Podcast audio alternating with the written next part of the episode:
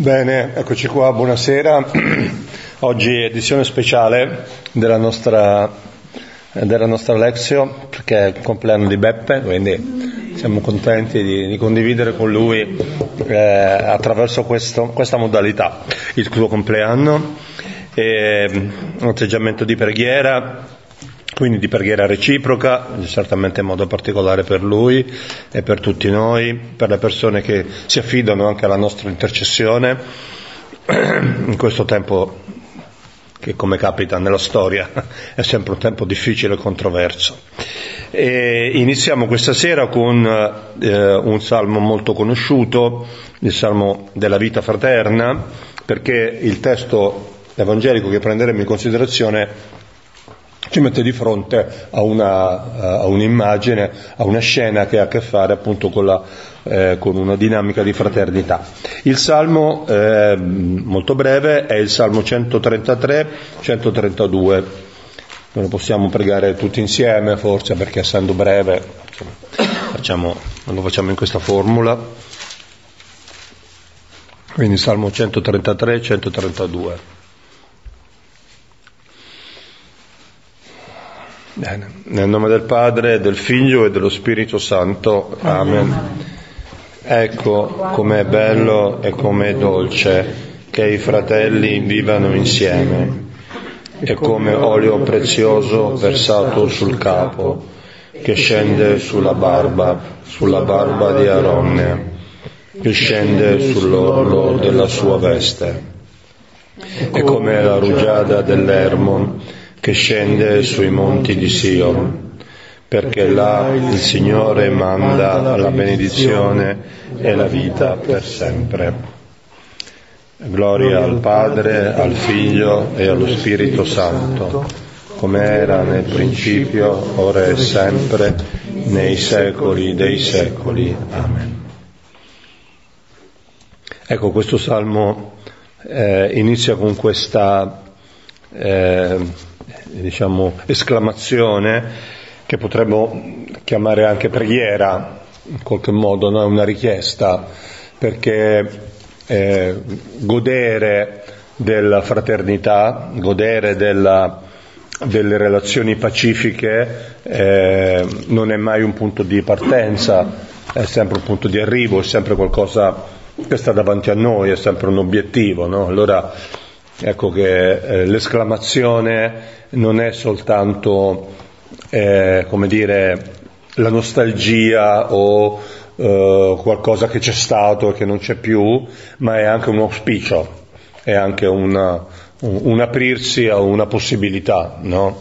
Chiediamo al Signore di poter sperimentare com'è bello che i fratelli vivano insieme, no?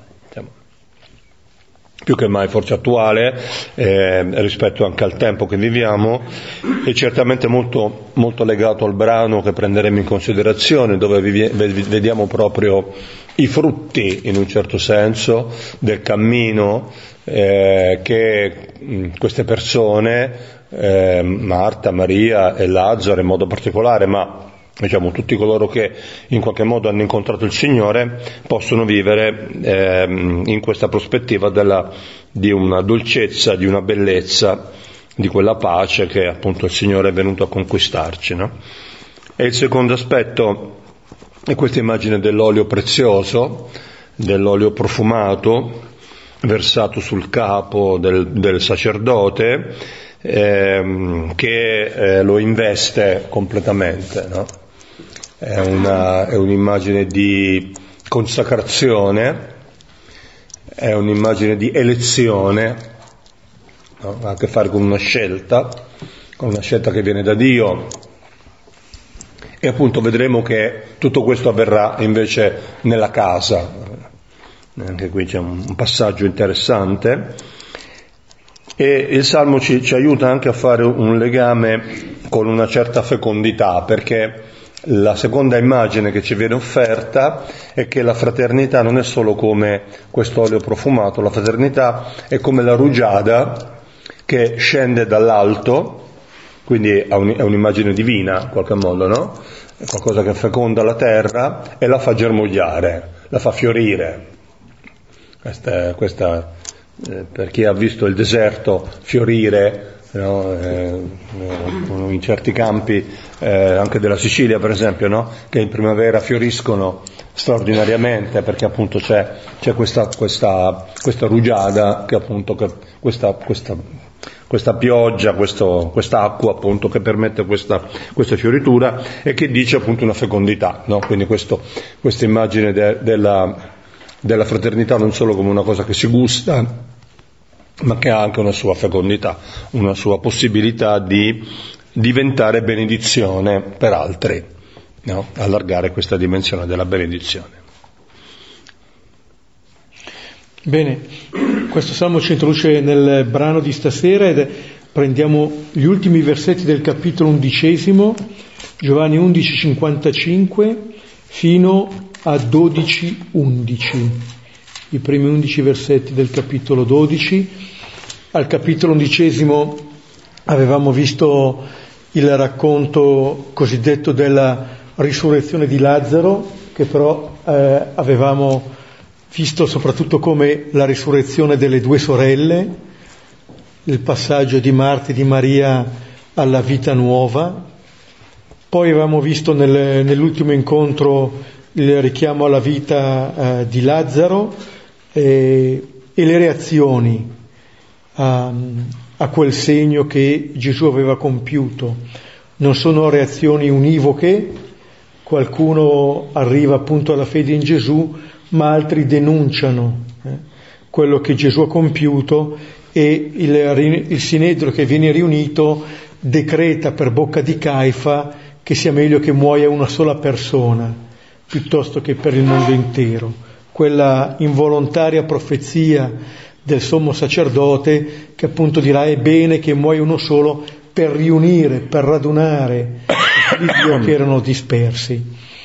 E terminava eh, la, l'incontro dell'altra volta con i versetti che dicono che Gesù si ritirava poi eh, ad Efraim eh, e, e, dicevamo che non è tanto una, una, fuga perché vedremo proprio nel brano di questa sera che Gesù ritorna eh, ritornerà a Betania, ma forse un'indicazione di come il Signore sta vivendo eh, da protagonista eh, questi versetti. È Lui che decide i tempi, non sono gli altri a deciderglieli. Allora sì, ascoltare i versetti 11.55, 12.11. Era vicina la Pasqua dei Giudei e salirono molti dalla regione a Gerusalemme prima della Pasqua per purificarsi. Cercavano dunque Gesù e dicevano l'un l'altro, stando nel Tempio, che ve ne pare, non verrà per la festa. Ora i capi dei sacerdoti e i farisei avevano dato ordine che se uno sapesse dov'era avvisasse per catturarlo. Allora Gesù, sei giorni prima della Pasqua, venne a Betania, dove stava Lazzaro, che Gesù aveva risuscitato dai morti. Là gli fecero dunque un banchetto, e Marta serviva, e Lazzaro era uno di quelli che giacevano a mensa con lui. Allora Maria, presa una libra di unguento di nardo genuino, molto pregevole, unse i piedi di Gesù e asciugò con i propri capelli i suoi piedi Ora la casa si riempì del profumo dell'unguento. Ora dice Giuda l'Iscariota, uno dei suoi discepoli, quello che stava per consegnarlo, perché questo unguento non si è venduto per 300 denari e si è dato ai poveri? Ora disse questo non perché gli importava dei poveri, ma perché era ladro e avendo la borsa portava via le cose messe dentro. Allora Gesù disse, lasciala, che lo custodisca per il giorno della mia sepoltura. I poveri infatti li avete sempre con voi, me invece non avete sempre. Allora seppe molta folla dei giudei che era lì e vennero non solo per Gesù, ma anche per vedere Lazzaro che destò dai morti. Ora deliberarono i capi dei sacerdoti di uccidere anche Lazzaro, perché per causa sua molti dei giudei se ne andavano e credevano in Gesù. Questo il brano, diciamo, mm, noto un po' come l'unzione di Betania, eh, il brano con cui di fatto l'Evangelista ci introduce nei giorni della passione di Gesù, che qui vengono eh, richiamati anche attraverso sei giorni prima della Pasqua. E questo ci fa vedere una cosa, noi siamo appunto fine capitolo undicesimo, inizio del dodicesimo, il, capi- il, Vangelo di Giovanni ha 21 capitoli, una prima conclusione ce l'ha già alla fine del capitolo ventesimo. Vuol dire che metà del Vangelo di Giovanni descrive gli ultimi giorni di Gesù. Questo è, una, è tipico dei Vangeli, no? si dice anche dei Vangeli sinottici, sono i racconti della passione con una lunga introduzione. Cioè l'Evangelista ci fa vedere anche così che il cuore del Vangelo è negli ultimi giorni di Gesù.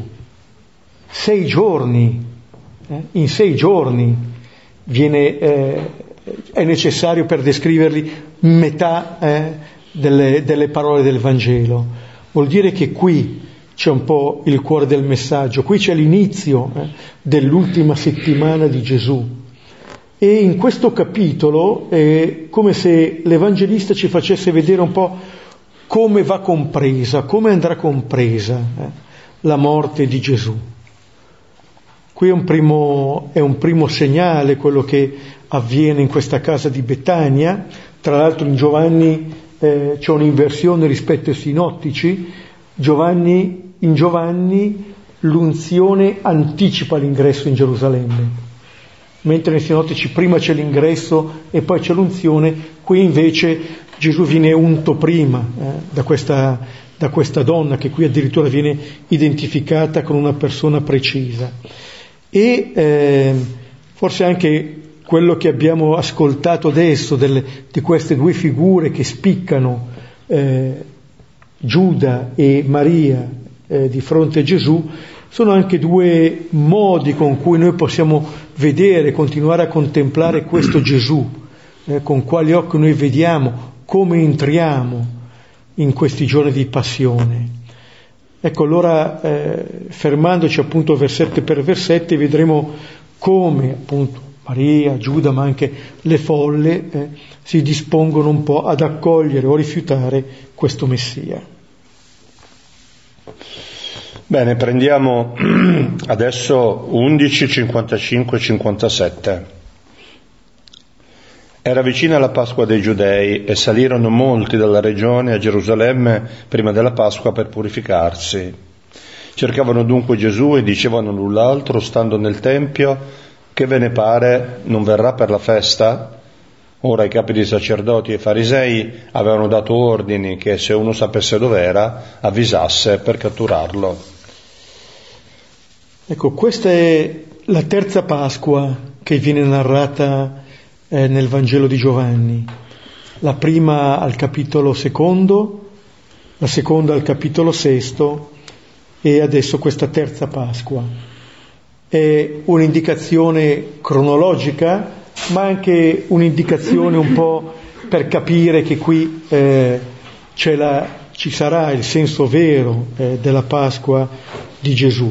È vicina, poi in tutte e tre le volte che Giovanni parla della Pasqua dice sempre la Pasqua dei giudei, eh, non solamente la Pasqua.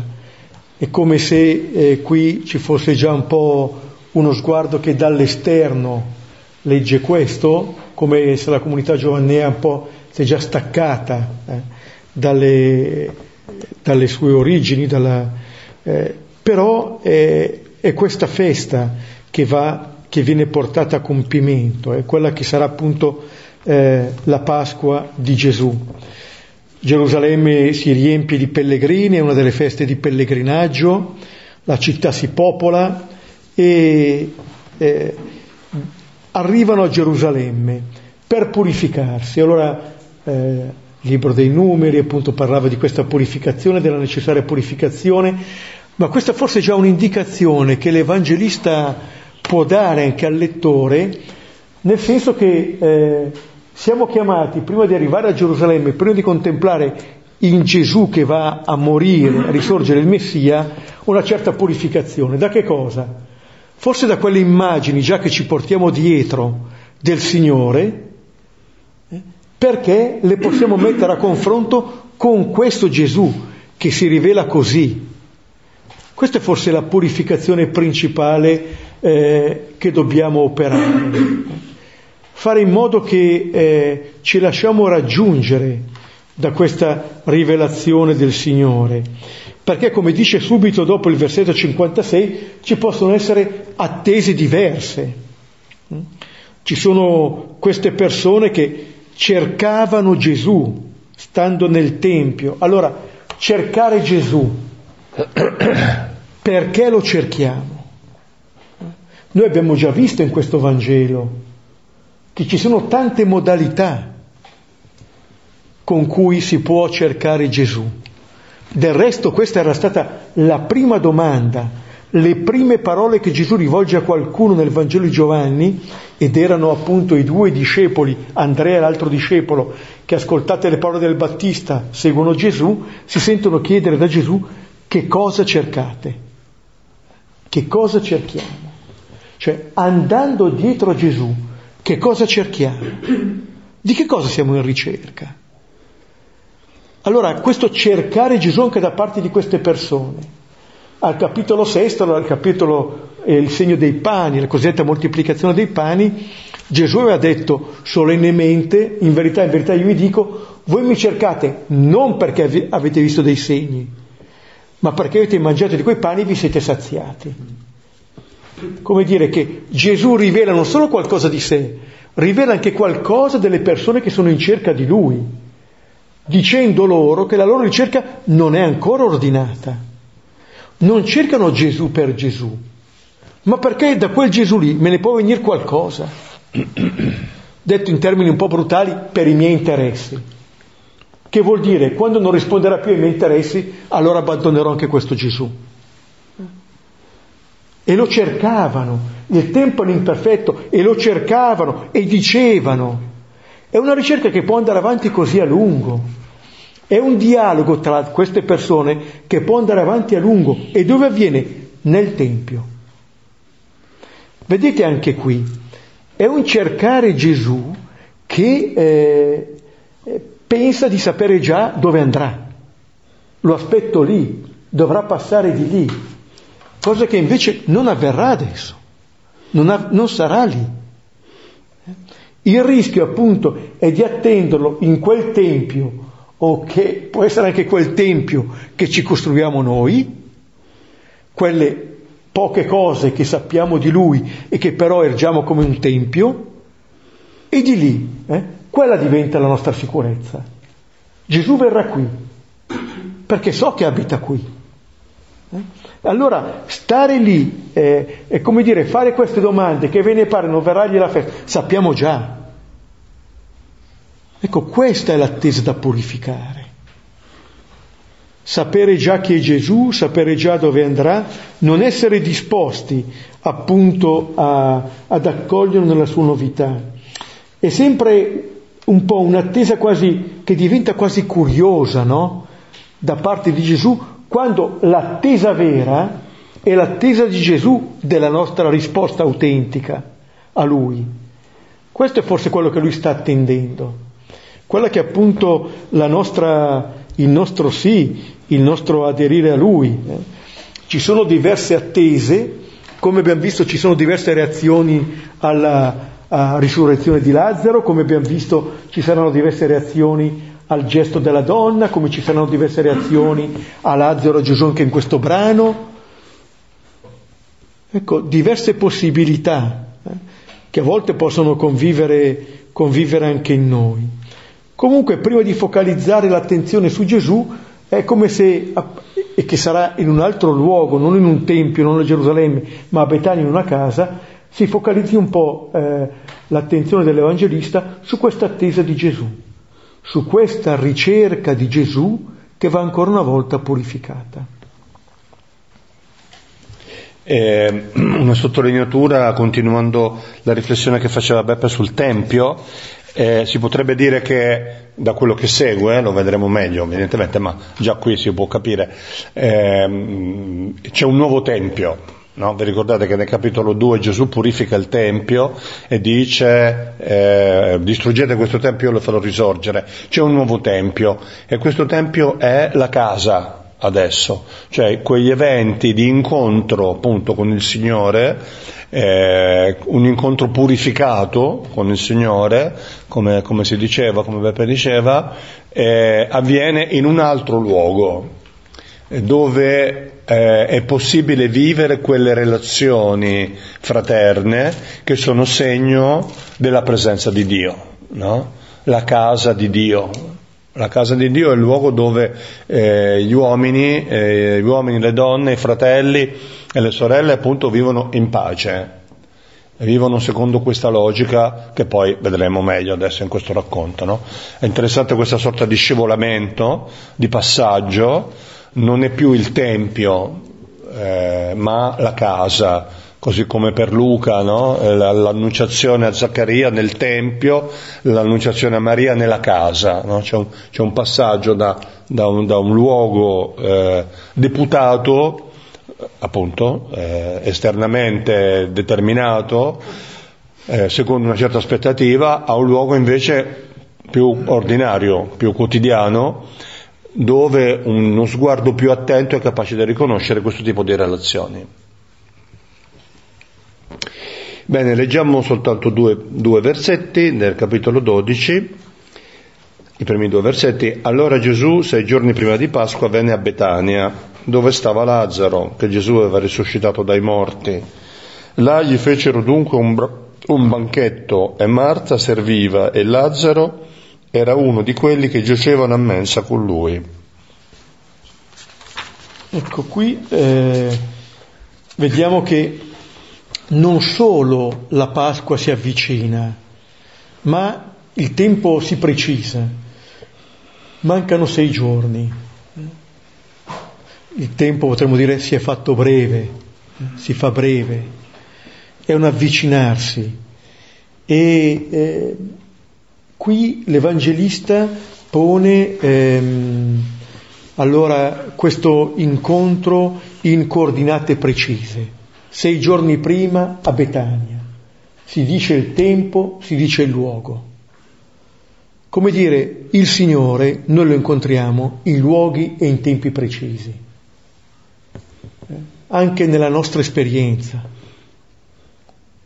Non è una verità astratta, viene richiamata quella che è la nostra esperienza e dice l'Evangelista che appunto sei giorni prima della Pasqua venne a Betania. Allora Gesù si era rifugiato in un certo senso a Efraim, ma non per scappare da qualcuno. C'è una grande libertà, proprio una libertà sovrana da parte di Gesù, questo suo tornare lì, questo andare incontro a ciò che lo attende. Questo è già un segno eh, di quello che poi avverrà. Si dirà appunto che lo si consegna, eh, che... ma è Gesù a consegnarsi. Nessuno me la toglie, ha detto. Io ho il potere di, di donarla e il potere di riprenderla. E questo andare adesso, questo tornare a Betania. Noi al primo capitolo di, di questo Vangelo abbiamo già trovato l'altra Betania, Betania al di là del Giordano, dove Giovanni battezzava. Questa è la vera Betania, in un certo senso qui c'è il vero passaggio. Vedete, col Battista, col battesimo di Giovanni, eravamo ancora fuori dalla terra promessa. In questa Betania potremmo dire siamo in pieno nella terra promessa dove Gesù verrà a rivelarsi e dove eh, appunto ci sarà questo incontro con Maria che anticiperà già gli eventi prossimi. E appunto viene eh, in questo luogo, in questo paese, il paese di appunto Lazzaro, Marta e Maria. Con Lazzaro viene ricordato qui, anche se l'Evangelista lo aveva appena ricordato, Lazzaro era stato riportato in vita eh, da parte di Gesù e poi si fa questo banchetto. Questo è un termine importante perché questo eh, questa scena che noi contempliamo è una scena che richiama quella che vedremo al capitolo successivo, quello della lavanda dei piedi, e il banchetto viene usato qui e viene usato al capitolo 13. Il contesto è quello appunto ordinario, cioè appunto Stefano del, di questo nuovo tempio che è la casa. Ma vedete anche il momento, quello del banchetto, dove c'è qualcuno che si riunisce, dove si prende il cibo insieme. Eh, per noi umani eh, il prendere il cibo è veramente la condivisione della vita. È quello che appunto nella sapienza, nei proverbi si dice, no? Che la sapienza invita tutti al suo banchetto. È un modo di vivere. Non per nulla, eh? non per nulla quando eh, si mangia insieme, no? Non è solamente l'assumere un cibo, ma è anche uno ristabilire delle relazioni, è anche la vita. Quando eh, Gesù eh, riporta alla vita la figlia di Gairo, per esempio al capitolo quinto di Marco, termina eh, quel racconto eh, di, con Gesù che dice ai genitori ordinò di dare loro da mangiare, di darle da mangiare.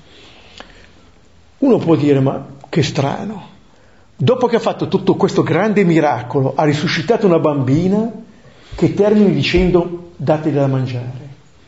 E invece è essenziale. Vuol dire che quando si vive è la vita risorta che va nutrita. Gesù riporta la vita, ma affida a noi la possibilità di mantenere in vita, di nutrire la vita delle persone. La possiamo nutrire gli uni gli altri. Questo dono che il Signore ci fa non è, diciamo, il grande evento che Lui fa, il grande taumaturgo porta addirittura alla vita questi e poi ci pensa Lui. No, quello che lui ha fatto così lo possiamo fare noi quotidianamente, tenendo in vita eh, queste persone. E qui questo banchetto, probabilmente per festeggiare appunto Lazzaro, vede eh, Marta servire e Lazzaro eh, uno di quelli che giacciono a mensa con lui. Marta che serve richiama il brano di Luca 10, no? quando eh, Marta aveva accolto in casa sua Gesù, questo è un termine eh, cui, con il quale Gesù stesso si identifica. Il figlio dell'uomo è venuto per servire. Questo, e poi vedremo che quello che fa Maria. Questo è come questi fratelli, abbiamo cominciato appunto con questo salmo, eh, la serata di oggi, ci fa vedere in che cosa consista questa vita nuova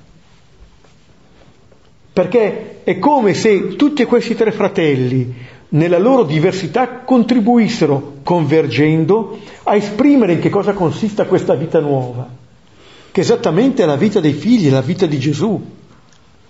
Servire come fa Marta, giacere a mensa come fa eh, questo Lazzaro, tra l'altro c'è chi dice che appunto coloro che vedono Lazzaro, il discepolo amato, dicono vede allo stesso posto del discepolo amato, come dire, quando Gesù aveva detto Lazzaro qui fuori, scioglietelo, lasciatelo andare, qui arriva Lazzaro.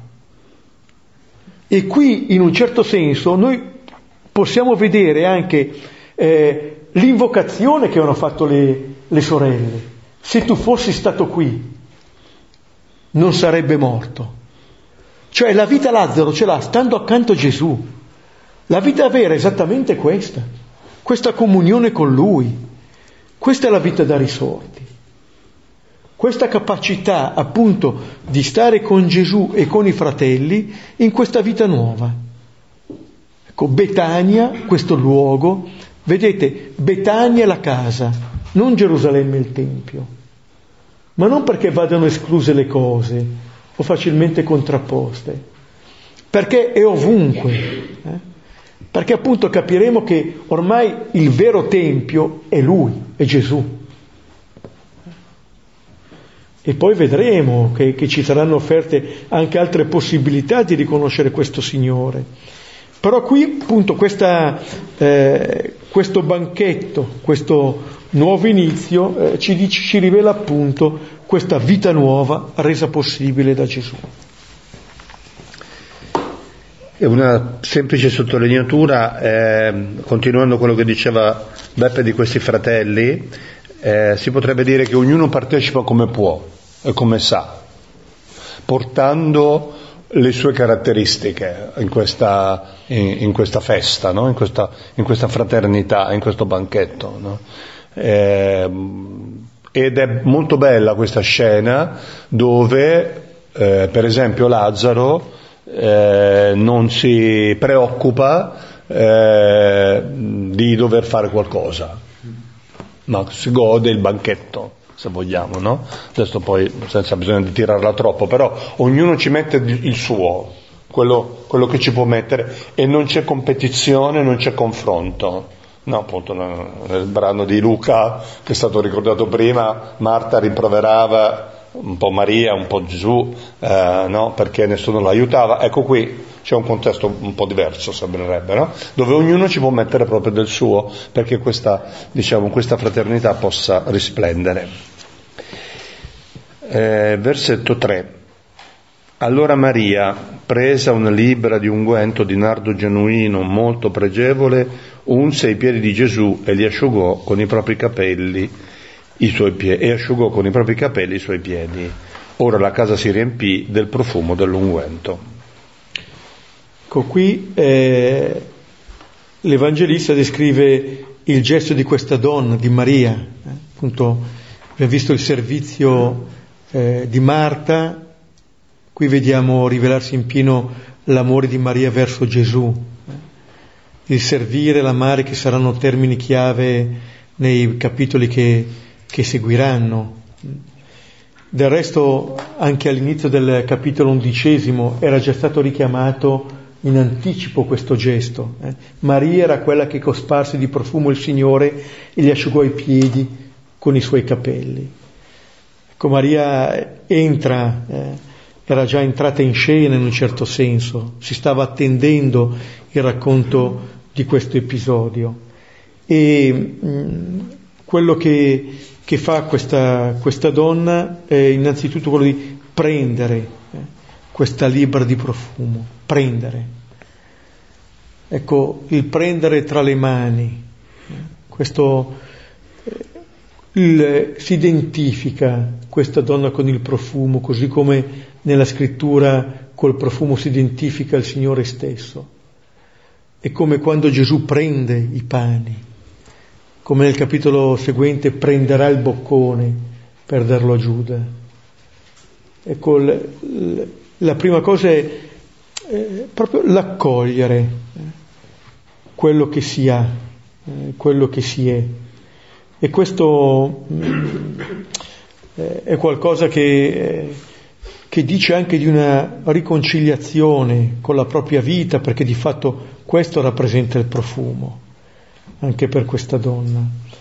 E poi eh, lo prende eh, una libra, sono 300 grammi, eh, è tanto, molto, quasi proprio subito a, a, segnalare che la misura dell'amore è quella di non aver misura, è anche l'indicazione eh, del senso della morte di Gesù, che poi avrà il suo culmine quando andrà Nicodemo con una mistura di 32 kg, eh, per dire che cosa, che cosa si sprigiona eh, da quella morte, e questa donna prende questa eh, libra di nardo genuino, molto pregevole, il nardo, diciamo, è il profumo di cui parla anche il cantico dei cantici. Eh. Questo è, il, è, un richiamo, dice il cantico al capitolo primo, al versetto 3, a Roma che si spande è il tuo nome, e al versetto 12, mentre il re è sul suo divano, il mio nardo effonde il suo profumo. Allora che questa donna prenda un profumo, eh, dice appunto eh, di questo suo eh, desiderio eh, di donarsi, di essere a immagine del Signore, quello che dice il cantico. Il tuo nome è profumo che si spande. Il profumo è, è, è qualcosa che eh, non può non donarsi, fa parte della sua verità. ed è eh, qualcosa che non sceglie su chi posarsi, è anche qualcosa che non si vede, eh? si sente ma non si vede. Questa è una caratteristica ehm, che dice al contempo anche l'umiltà del profumo, oltre che la sua ricchezza, perché non si vede, non si impone.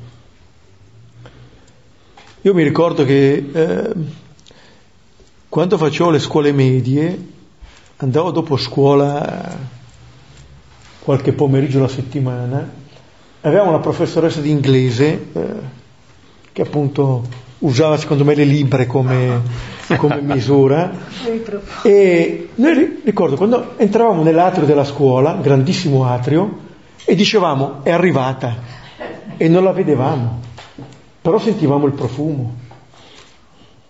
Ecco, il Signore è un po' così? Cioè si sente, non lo vedi, ma sai quando passa, lo riconosci, l'hai fiutato, riesci a fiutarlo. Quando vedi delle cose, quando sei testimone di quelle cose, dici, è il suo profumo, c'è.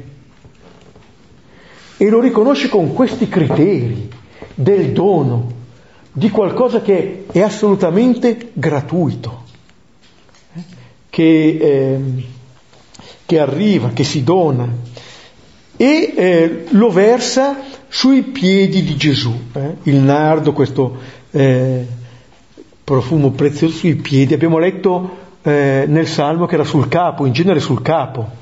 Dei piedi si ungevano i piedi del cadavere, ma non di un vivo. E invece questa donna va a ungere i piedi di Gesù. L'avevamo già accennato. Maria di Betagna, quando viene descritta nei Vangeli, è sempre ai piedi di Gesù. In Luca e due volte in Giovanni. È sempre lì, ai piedi. Sono i piedi del Maestro, sono i piedi che andranno a Gerusalemme, sono i piedi che andranno sulla croce. Non so, ma anche eh, quando Isaia al capitolo quinto versetti 7 e 9 dice come sono belli sui monti i piedi del messaggero che annuncia la pace. Mi sono chiesto, ma perché dice come è bella la bocca di chi annuncia la pace? Perché loda quello che dice, però loda i piedi che lo portano lì. Questa donna fa vedere che davvero lei è discepola è come se appunto ci facesse vedere che l'attenzione dei, del discepolo è sui piedi del maestro, perché il discepolo è colui che segue il maestro, che non deve perdere di vista i piedi di Gesù. Dove va lui va anche il discepolo. Deve seguirlo. Sono i piedi che hanno portato Gesù vicino al villaggio dove abitavano Marta e Maria quando è morto Lazzaro. Sono i piedi che adesso sono tornati a Betania, sono i piedi che adesso andranno a Gerusalemme. Quelli unge Maria, esprimendo così un amore senza limiti per Gesù. E allora è vero, è un gesto, è un gesto. Però vedete, è un gesto che riassume una vita intera. Ci sono dei gesti delle persone che riassumono una vita, una vita. Tutta la vita si può condensare in un gesto come questa donna. E un gesto così non lo si improvvisa. È un gesto che in un certo senso viene preparato. Sapete, il nardo probabilmente viene da una pianta che eh, viene dall'Himalaya. E questo ci dice anche che anche questo gesto viene da lontano. Eh? Non viene da vicino, viene da una vita che si è preparata a questo gesto che si è costruita così, che ha imparato a vivere, che come vedevamo nel brano della risurrezione di Lazzaro ci faceva vedere che Marta e Maria erano le vere risorte, che avevano colto in che cosa consiste la vita, esattamente nel darla. Vivere e dare questa vita, eh? e non invece eh, il trattenerla. E eh, mette sui piedi di Gesù questo profumo e poi coi capelli eh, cosparge questo profumo. È un'immagine di grande intimità ed è un'immagine anche di un'azione che di per sé era sconveniente, quasi scandalosa che una donna sciogliesse i capelli eh, per fare in casa d'altri, per fare questo, per fare questo gesto. Ma vedete, il, i capelli e i piedi, i capelli della donna e i piedi di Gesù sono accomunati da questo profumo. Come dire, per tutti e due c'è una sola logica di vita, quella del donarsi. Nel brano parallelo di Marco, eh, sapete, è Giovanni l'unico che dà il nome a questa donna. In eh, Matteo e Marco rimane anonima. Però nel Vangelo di Marco è Gesù stesso che commentando il gesto della donna dice dovunque sarà annunciato il Vangelo, in ricordo di lei si dirà quello che ha fatto. In ricordo di lei.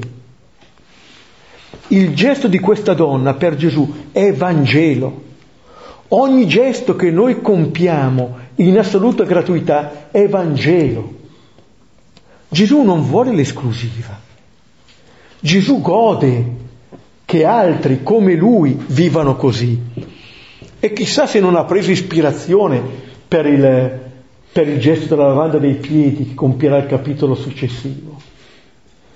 Ma vedete, in questo modo Gesù ci fa vedere che Gesù non è solamente colui che ama, Gesù è colui che si lascia amare. E questo a volte è ancora più difficile. Vedremo il capitolo successivo, Pietro, sconvolto.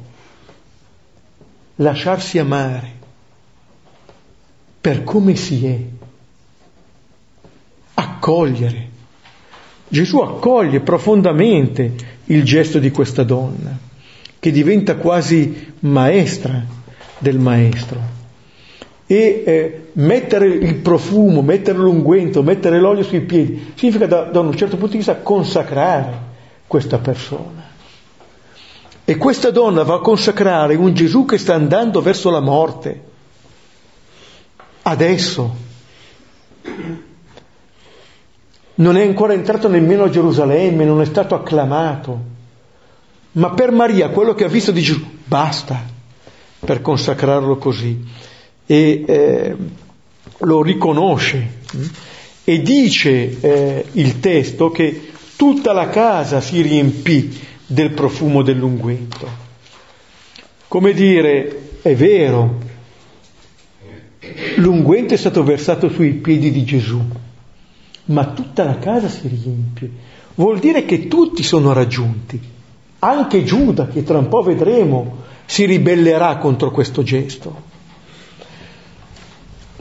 Cioè l'amore non fa distinzioni, non dice a te sì, a te no, non sceglie. Questo profumo raggiunge tutti. Mi posso opporre all'amore, lo posso rifiutare l'amore, ma non lo posso impedire. Non potrò mai impedirlo. Chi ama è davvero libero, non ha nessuna costrizione. Per questo il profumo riempie questa casa e eh, questo, eh, questo, termine eh, è un termine che dice anche il compiersi è quello che dirà al capitolo 18, perché si compisse la parola che egli aveva detto. È un compimento questo. Il donarsi è un compiersi. Il donare la vita è un compiersi. Allora riusciamo a intuire che davvero per Giovanni il dono di Gesù sulla croce sarà la gloria. Lì si compirà il dono del Signore, lì Gesù si rivelerà. Ma questo ci dice anche che quella che è la morte di Gesù sarà appunto una morte che profuma di vita. Mentre la vita di Lazzaro puzzava di morte, Signore, già da quattro giorni, la morte di Gesù profumerà di vita. Cioè c'è un donare la vita che è già vittoria sulla morte. Questo profumo Gesù lo porterà sempre, fin sulla croce. Questo è il profumo. Eh di vita, quello che Gesù poi dirà. Da questo tutti sapranno eh, che siete miei discepoli. Ecco, questa possibilità eh, di riconoscere eh, Gesù questa possibilità anche di riconoscere la propria verità. Davvero qui Gesù e questa donna sono l'uno di fronte all'altro, nella pienezza della loro verità, nel riconoscimento reciproco. E come vedremo poi dalle parole di Gesù, forse solo lei capisce lui e forse solo lui capisce lei, almeno per il momento. Versetti 4-6 Ora dice Giuda l'Iscariota, uno dei suoi discepoli, quello che stava per consegnarlo, perché questo unguento non si è venduto per 300 denari e si è dato ai poveri? Così disse questo, non perché gli importava dei poveri, ma perché era ladro e avendo la borsa portava via le cose messe dentro.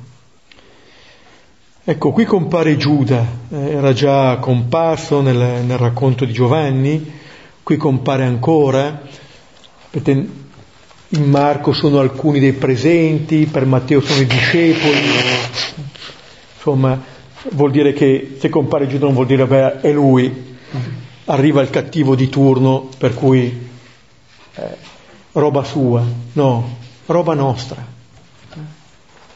Un po' è come se di fronte a, a, a Maria e di fronte a Giuda riuscissimo un po' a riconoscere delle parti che forse convivono anche dentro di noi, ce le portiamo un po' dentro, ci abitano, ci abitano tutte e due.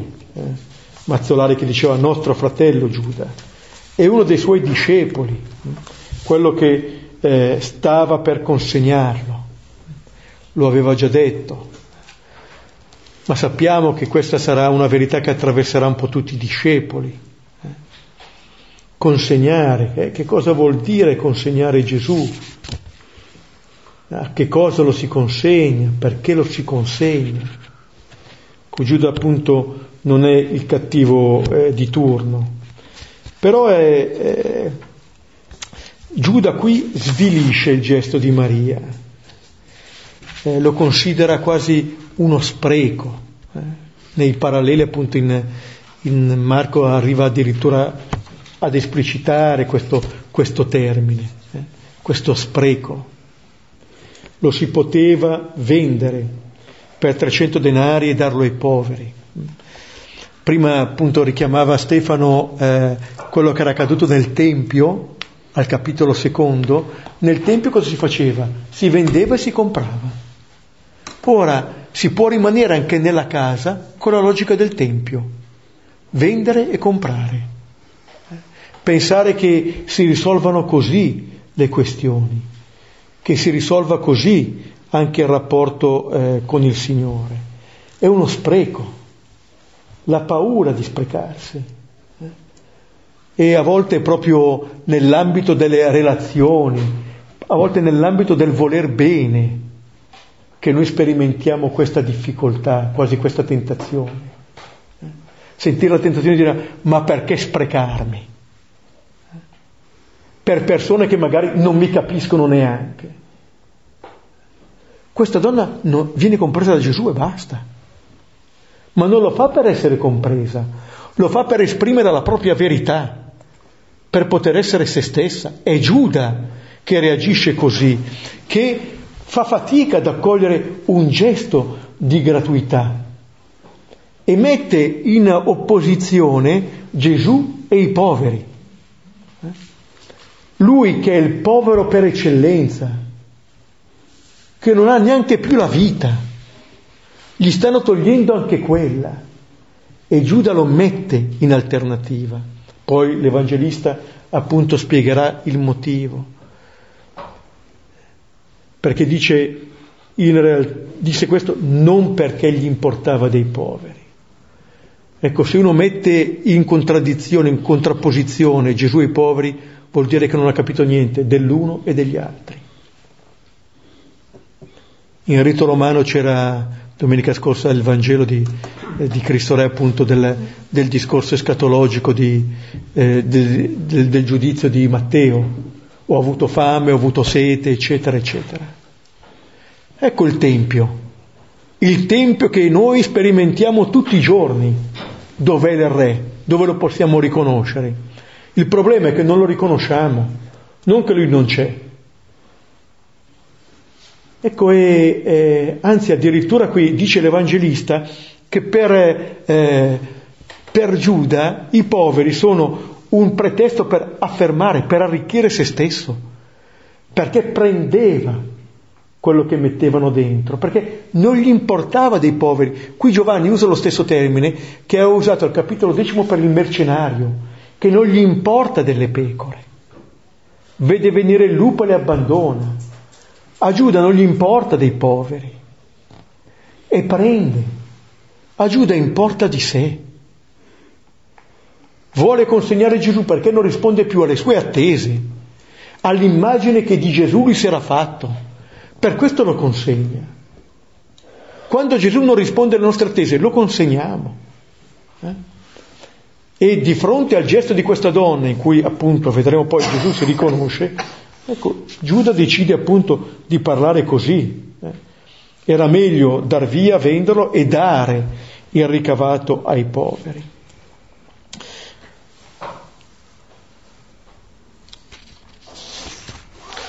Vediamo i versetti 7 e 8.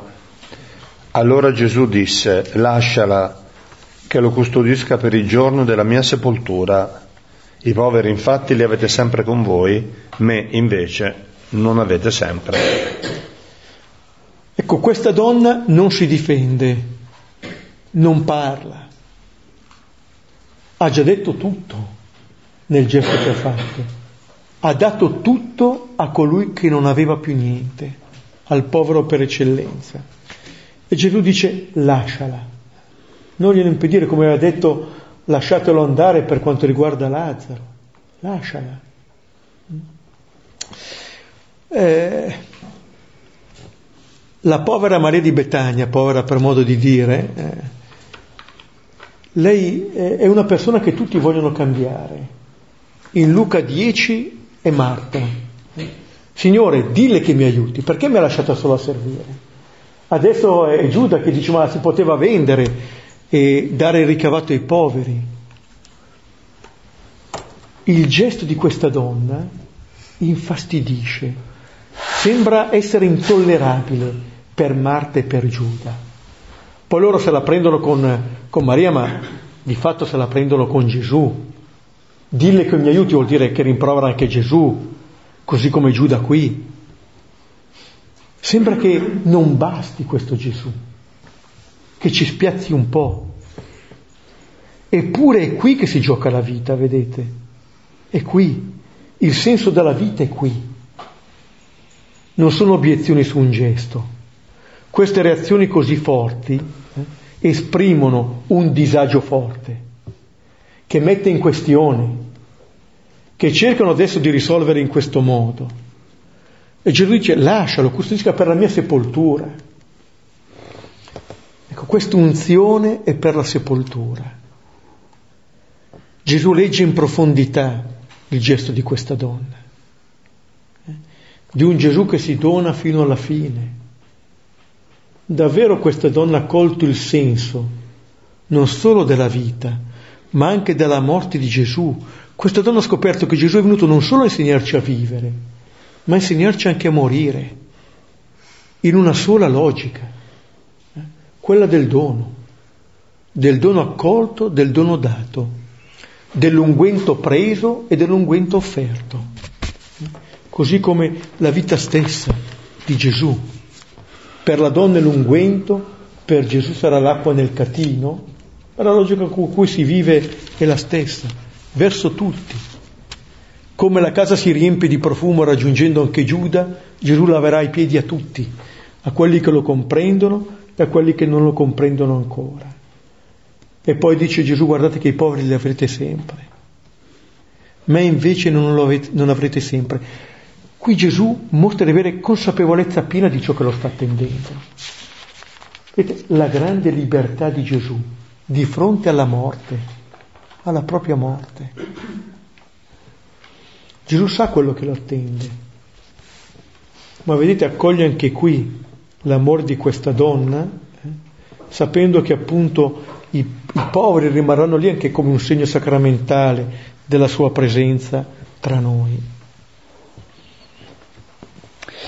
Gli ultimi versetti 9, 10 e 11.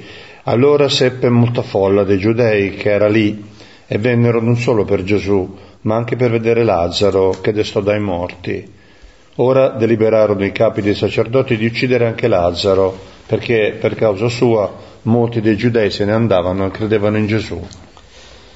Ecco, qui ci sono reazioni diverse, eh, come sempre, reazioni che forse possono cogliere anche alcune parti che ci portiamo dentro eh, di fronte a ciò che accade. C'è chi sembra aderire, eh, e infatti va a vedere Lazzaro, ma in un certo senso qua c'è ancora un po' il rischio di andare di Gesù tramite Lazzaro, cioè di andare ancora da Gesù perché hanno visto, non perché hanno visto dei segni, ma perché sono saziati di quel segno.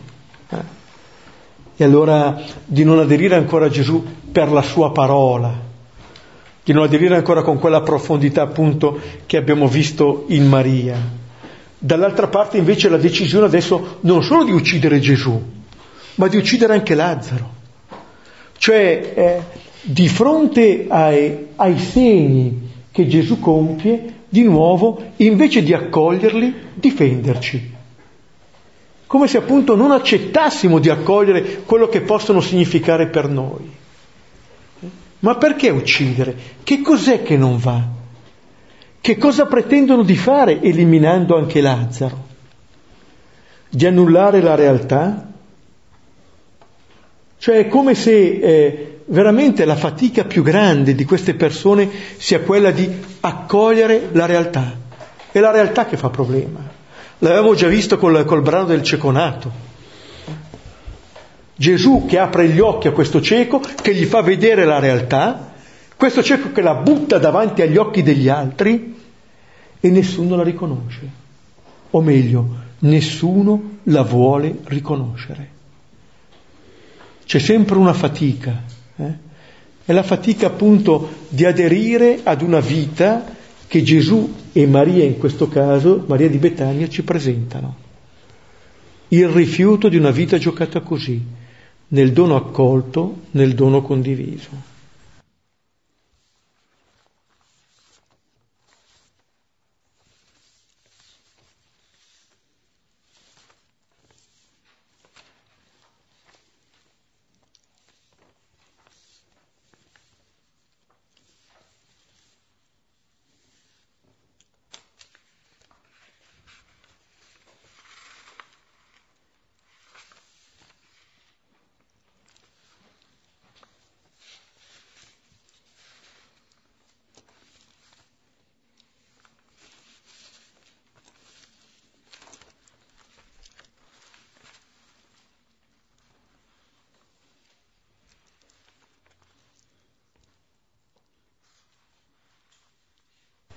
Non so se qualcuno vuole fare un commento, una riflessione, una risonanza.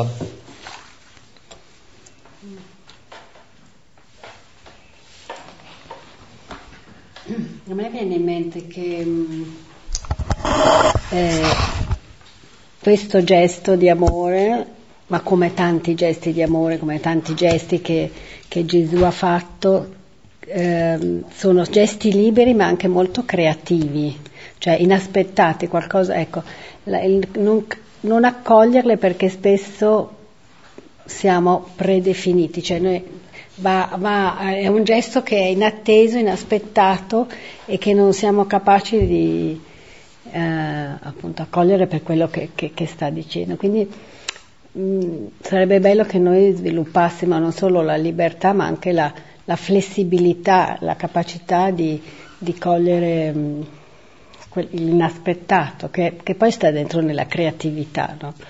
eh, perché spesso siamo lineari e, come, dire, con, delle, con, dei binari e, e la vita deve andare avanti così e quindi anche dentro percorsi di fede. Quindi questo credo che chi, è, chi era lì a, ad assistere, a vedere, ehm, è rimasto, lasciamo stare Giuda, ma anche gli altri, eh, come dire, sta, sta succedendo qualcosa che, che, non va bene ma che non ci aspettavamo e quindi non siamo in grado di cogliere l'essenza, ecco, l'amore e la donazione.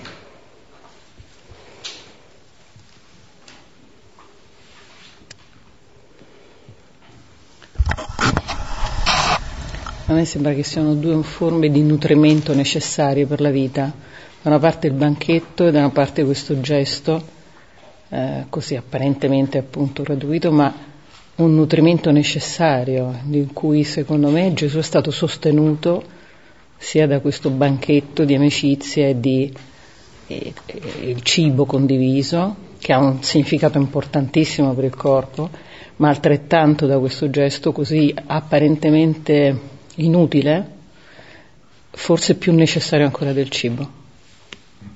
Questo.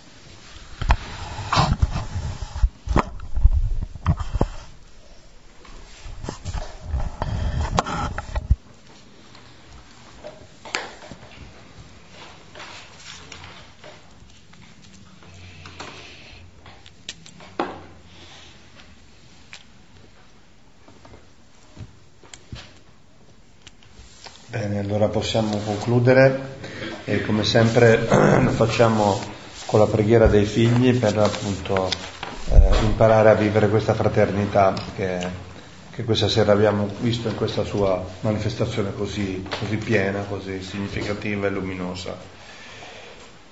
Padre nostro che sei nei cieli, sia santificato il tuo nome, venga il tuo regno, sia fatta la tua volontà come in cielo così in terra. Dacci oggi il nostro pane quotidiano e rimetti a noi i nostri debiti, come anche noi li rimettiamo ai nostri debitori, e non abbandonarci alla tentazione, ma liberaci dal male. Ci benedica ora e sempre Dio Onnipotente, Padre, Figlio e Spirito Santo. Amen. Grazie e buonanotte. Buonanotte.